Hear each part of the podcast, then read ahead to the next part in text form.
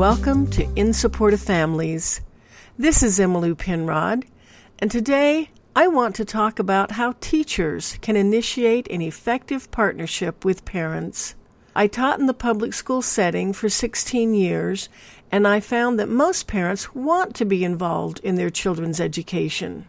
Children develop autonomy as they grow, and the level of parental involvement changes as a result.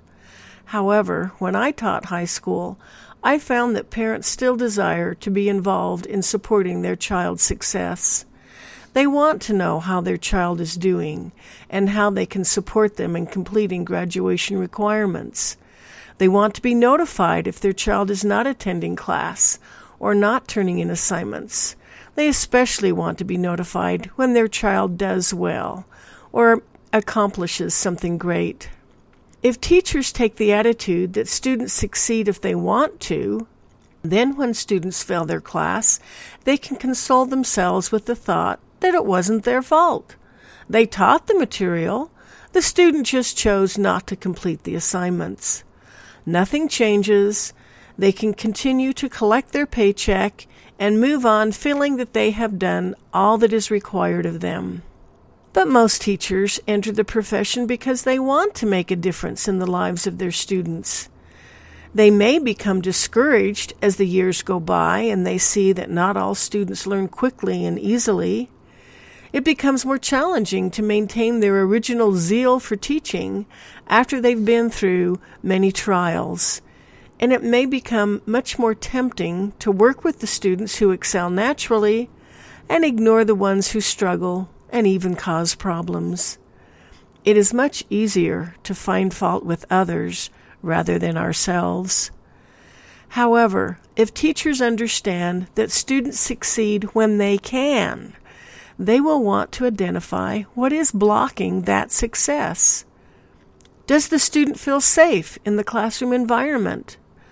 Do they have a learning disability? Are they able to hear the instructions? Can they process the information that is presented? Do they understand the steps? Are they distracted by unmet needs? This mindset allows for growth and improvement. It makes it possible for all students to succeed. When this is the approach teachers take, parents are a valuable ally in problem solving to determine what obstacles are preventing the student from attending class or completing assignments. Parents know the student on a much deeper level than anyone else. They can provide valuable information on how their child learns, what motivates them, and how to meet their emotional needs so they are ready to learn. Parents can also follow through on making sure homework is completed and returned to school. When I reached out to parents as a teacher, asking for their support, they were happy to oblige. We could discuss the situation and come up with strategies that would help the students succeed. I did not meet a parent who didn't care about their child.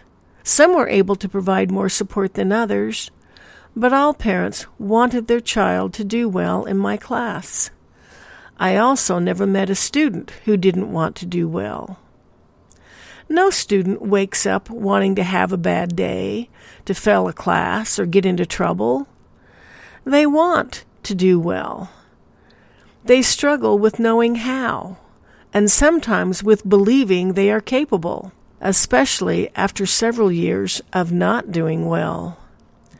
Some high school students give up in frustration because their learning style does not match the teaching style of their classes. They stop believing in themselves as they realize the adults in their life have given up on them.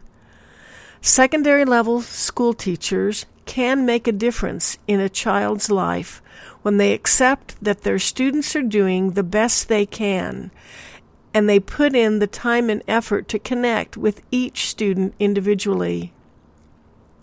Secondary teachers can let their students know they believe in them, trust that they are competent, and work with them to discover what is preventing student achievement. If teachers can't make that connection with the student, they can reach out to parents to help bridge the gap. In the book, The Anatomy of Peace, the concept of how a teacher can influence a student is illustrated in the peacemaking pyramid. Before a teacher can address the things that are going wrong, they need to make sure that things are going right. The first step in that process is to develop a heart at peace with their student, to view each student as a person who is doing the best they can, not just as an object, a disruption to their classroom. The next step is to build a relationship with others who have influence with the student. In most cases, this would be the parents of the student. There is power when teachers and parents form a team to support the student. Not only does the student feel that compassion and support, but issues that prevent a student from succeeding can be resolved. Students can believe in themselves when they know the adults in their life believe in them and are not giving up on them. Parents have insight into their children's learning style and emotional needs. Teachers have expertise in instructional methods and best practice. Students can develop study skills to make school easier and increase their confidence in their ability to learn. What about elementary teachers? How can they work with parents? I know a kindergarten teacher, Maureen, who excelled at involving parents and enjoyed the benefits as a result. She taught in a school where English was not the primary language in most of the homes. Many of the families were on the lower end of the economic spectrum. Few of her students' parents had college degrees. Not all of them had high school diplomas, at least not in the United States. She could have used these statistics as an excuse, but she didn't.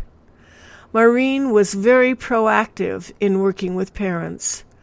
She began at the back to school night, where she presented the curriculum for the year and provided copies to all the parents, including all the materials the students would be using. She explained how parental involvement would increase their child's success. She specified precisely what support she wanted the parents to provide in the home. She explained her teaching style, which was the inquiry method. Rather than lecturing, she asked questions to get the students to think for themselves. Her goal was to have students who could think and learn on their own by the end of the school year. She found this method to be very effective. If the parents were struggling to learn English themselves, Maureen invited them to attend class with their children. She offered her time and commitment to help parents learn English.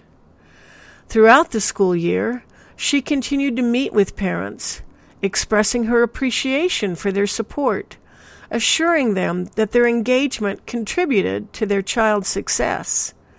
She was generous in providing copies of the assignments again, knowing that some parents may have lost the ones they were given at the first of the school year. Maureen's efforts paid off, and she produced a level of success that was outstanding for any school setting. Teachers can make a difference in the life of a child, any child, even the seemingly incorrigible they need to remember two things. First of all, students want to do well and can learn. It may take time and effort to discover the blocks to achievement and provide students with the tools they need to succeed. But isn't this why you wanted to become a teacher? Secondly, parents will be your best ally in enhancing student learning. You need their support as much as they need yours. Form a team with parents. Listen to all they can teach you about their children and let them know how much you appreciate them. We are focusing on the best interest of students. Thank you for listening. For a list of ways teachers can involve parents in the classroom, please go to my website, insupportoffamilies.com, and fill out a request form. Next time, we'll talk about how parents can advocate for their children. This is In Support of Families. Have a great day.